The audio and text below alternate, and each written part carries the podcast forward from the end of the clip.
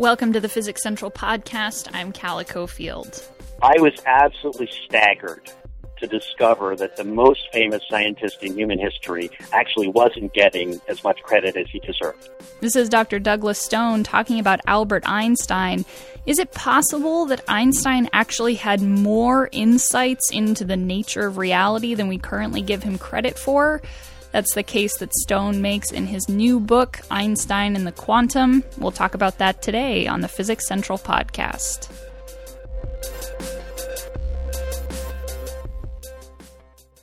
Douglas Stone is the author of a new book called Einstein and the Quantum The Quest of the Valiant Swabian. He's also a theoretical physicist and a professor of physics at Yale University. And my research is in quantum physics of electrical conductors and microelectronics, and now in laser physics and photonics and nanophotonics. And in his new book, Stone shows that Albert Einstein actually contributed to quantum mechanics far more than most people, even most physicists, realize. That he did Nobel Prize worthy work in that field, but people don't realize he was the one who did it you know, isn't it usual that the famous person gets more of the credit they deserve, not not less? So how that could happen historically and philosophically and psychologically is actually a very interesting story. Many people are familiar with that famous Einstein quote, God does not play dice with the universe. And when Einstein said this, he was referring to a principle of quantum mechanics that some things in the universe happen randomly. That includes things like the decay of an atomic nuclei. So we can predict a probability of when those things will happen. But for an individual atom, you can never tell exactly when it will occur because there's really no cause to it. It's random. And that undermines the classical physics idea of cause and effect. And Einstein hated that idea. He couldn't accept it on a philosophical level, even though he couldn't disagree with the science. So that's really the legacy we have of Einstein and quantum mechanics, that he was sort of a detractor.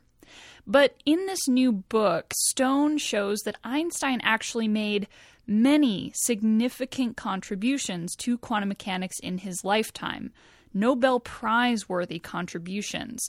And these weren't made in secret, and yet somehow this is slipped out of public memory.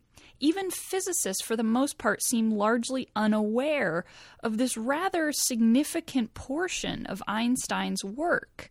So, how did that happen? Well, it seems that the person most responsible might be Einstein himself. But I'm getting a little ahead of myself. First, we should back up to 1905. Albert Einstein enters the international physics scene with a bang. He publishes three papers in one year that are all groundbreaking. And one of those was on special relativity, and by 1916, Einstein had completed his work on general relativity. And it was that work that would end up making him an international celebrity. So, relativity is the field of physics that shows that space is curved and gravity can bend light. It shows that time is different for observers moving at different speeds. So, it introduces that paradox where if an astronaut flies off into space at the speed of light, he'll come home and everyone he ever knew is old or dead. And relativity also contains that famous equation, E equals mc squared, the idea that energy and mass are sort of two different forms of the same thing. And in 1919, scientists observed a solar eclipse, and they were able to confirm that the gravity of the Earth was bending the sunlight. And that confirmed Einstein's theories of relativity. And this raced around the world. There was famous headlines about the stars not being where they should be. And Einstein became the greatest ever scientific celebrity and one of the most famous people on the planet. In fact, I have a, a quote that I like in the book for a couple of years later when uh, he'd really just been asked about this so much that he said, I'm just about fed up to the teeth with relativity. Something, even this becomes kind of dull after too much of it. Then, on the heels of that famous event, Einstein won the Nobel Prize in Physics in 1921, which made perfect sense based on the recent triumph of his theory, except that Einstein didn't win the Nobel Prize for relativity. He won for another paper he published in 1905 about something called the photoelectric effect. And this is actually part of quantum mechanics. It explains how atoms absorb and emit light. This paper on the photoelectric effect is undoubtedly Einstein's most well known contribution to quantum mechanics, but many people seem to think his work in that field ended there. In fact, between 1905 and 1925, Einstein was actively exploring the quantum world. His first great paper was on quanta of light. Everybody knows about that because he won the Nobel Prize for that. But his second great paper was on the quantum theory of solids which is an incredibly important paper, which sort of established the whole field, but it's not so widely appreciated uh, in the physics community. And then another great contribution of his was the discovery of the statistics of quantum particles, so-called Bose statistics. We've heard the term boson from the Higgs boson these days. And actually, I go through that history. Bose was a young, uh, unknown Indian physicist who made some uh, conjecture about the statistics of photons, of quanta of light. But Einstein was the one that really understood this was the new description of the statistical properties of atoms and really invented the, uh, the, the Bose uh, gas, as it's now called, and then very generously gave Bose a lot of the credit. The collaboration between Bose and Einstein is not entirely unknown. There's a phenomenon called Bose Einstein condensates, which are introduced in basic undergraduate physics courses. But Stone shows that perhaps there should be more physical phenomena with the Bose Einstein moniker. If Einstein had got more credit for what he did, that instead of bosons, we might have Einsteinons? Yeah, I, Einstein's, you know, and I must say that uh, boson really works well, you know, phonetically. and Einsteinons Einsteinium, none of that works very well phonetically. Nuances like this are important to historians and physicists, but understand that the work we're talking about has a tremendous impact on our day to day lives. Quantum mechanics has played a part in just about every technology that has been developed in the last 50 years, as well as just about every aspect of modern industrialization. Atomic physics, understanding the atom, underlies everything in our modern technology. It's material science, it's chemistry, it's semiconductors, it's computers, it's all fundamental quantum mechanics. You can't even imagine how we would ever have developed these things we didn't understand atoms and light at the quantum level. Here's another example of that. Einstein did work that added to the foundation of lasers. Lasers are, of course, used in everything from barcode scanners to surgical instruments, and they're also a critical piece of our modern communication systems, including high bandwidth internet. All of the, the information for long distance phone calls and for the internet is generated by lasers sending packets of, of light through fiber optic cables.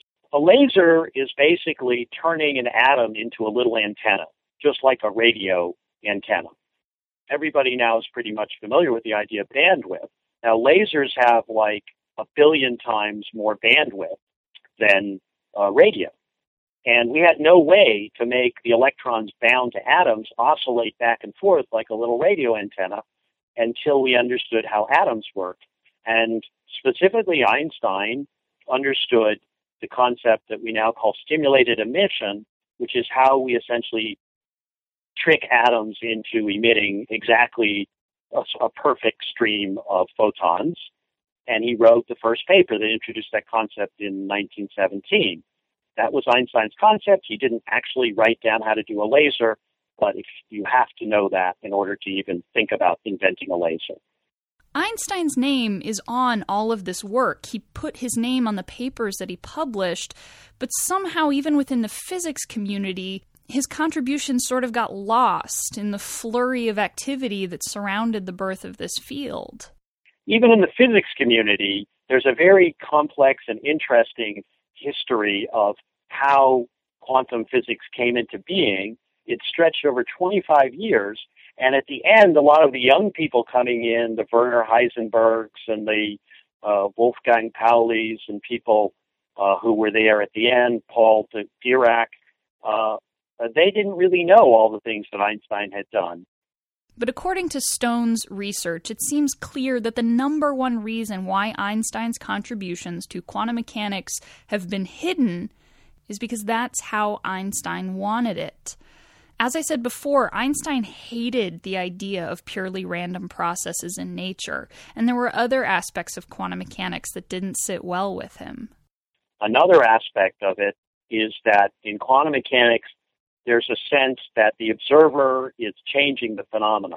This is a very subtle, complicated issue, which we still debate, but to Einstein, it sort of made it feel like the theory wasn't an objective description of reality, but somehow just a human construct. And that just challenged his fundamental philosophical principles that he was trying to find objective truth about nature. Einstein was so uncomfortable with the conclusions of quantum mechanics that he spent the next 20 years of his career looking for a theory that would supersede quantum mechanics. He didn't think that quantum mechanics was wrong, but that perhaps it was only a bit of the truth, that there would be some other theory that would make sense of all these unpleasant philosophical aspects. But he never found that theory. And then when he wrote up his own autobiographical notes about uh, about his contributions to science, he said this theory is fundamentally un- incomplete, and he greatly downplayed his own role in it in his own biographical notes. Things that are worthy of Nobel Prizes were not by him that he did are not mentioned. Albert Einstein is the symbol of intelligence in our culture. And learning that he had even more deep insights into physics than we previously thought almost makes him seem superhuman. But Stone says he was actually very good at articulating himself, and it's easy to see how consistently logical he was with his work.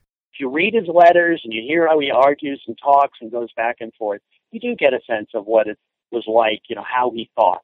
Incredibly kind of interesting uh, mind and incredibly you know, creative way of thinking, but very logical. So his conclusions didn't come from bolts of miraculous insight but good old fashioned problem solving. And of course, the other thing is that Einstein never found the theory he was looking for. He ended his career unsatisfied. And that is such a deeply human experience.